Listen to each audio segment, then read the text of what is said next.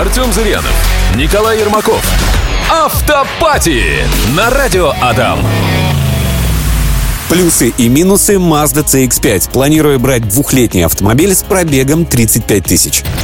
В контексте двухлетнего автомобиля с пробегом в 35 тысяч километров Mazda CX-5, она исполнена плюсов, потому что это простой, надежный, на мой взгляд, довольно красивый и современный автомобиль. На Mazda не используется технология турбонаддува, на Mazda не используются сложные преселективные трансмиссии, поэтому что-то случится с этим автомобилем, с довольно надежным атмосферным мотором и с довольно надежной классической гидротрансформаторной трансмиссией за 35 тысяч километров вряд ли могло. И если вы действительно нашли такую машину, которая с достоверным пробегом, с таким небольшим пробегом, в отличном состоянии продается, то смело берите, потому что явных каких-то слабых мест, дефектов, детских болезней у этой машины нет. Более того, даже Mazda CX-5 с подтвержденным пробегом в 100 тысяч километров, при условии, что она качественно обслуживалась, своевременно менялось масло, под словом «своевременное» подразумевая замену в 7,5 тысяч километров, то есть в 2 раза чаще, чем рекомендует производитель. Если на ней менялось в коробке автоматическое масло раз в 35, либо хотя бы в 50 тысяч километров, то есть с пробегом в 100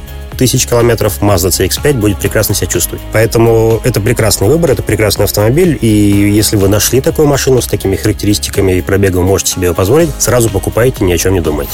Друзья, оставляйте ваши вопросы по автоподбору в группе Радио Адам ВКонтакте в разделе «Автопати» и слушайте ответы на них в эфире Радио Адам.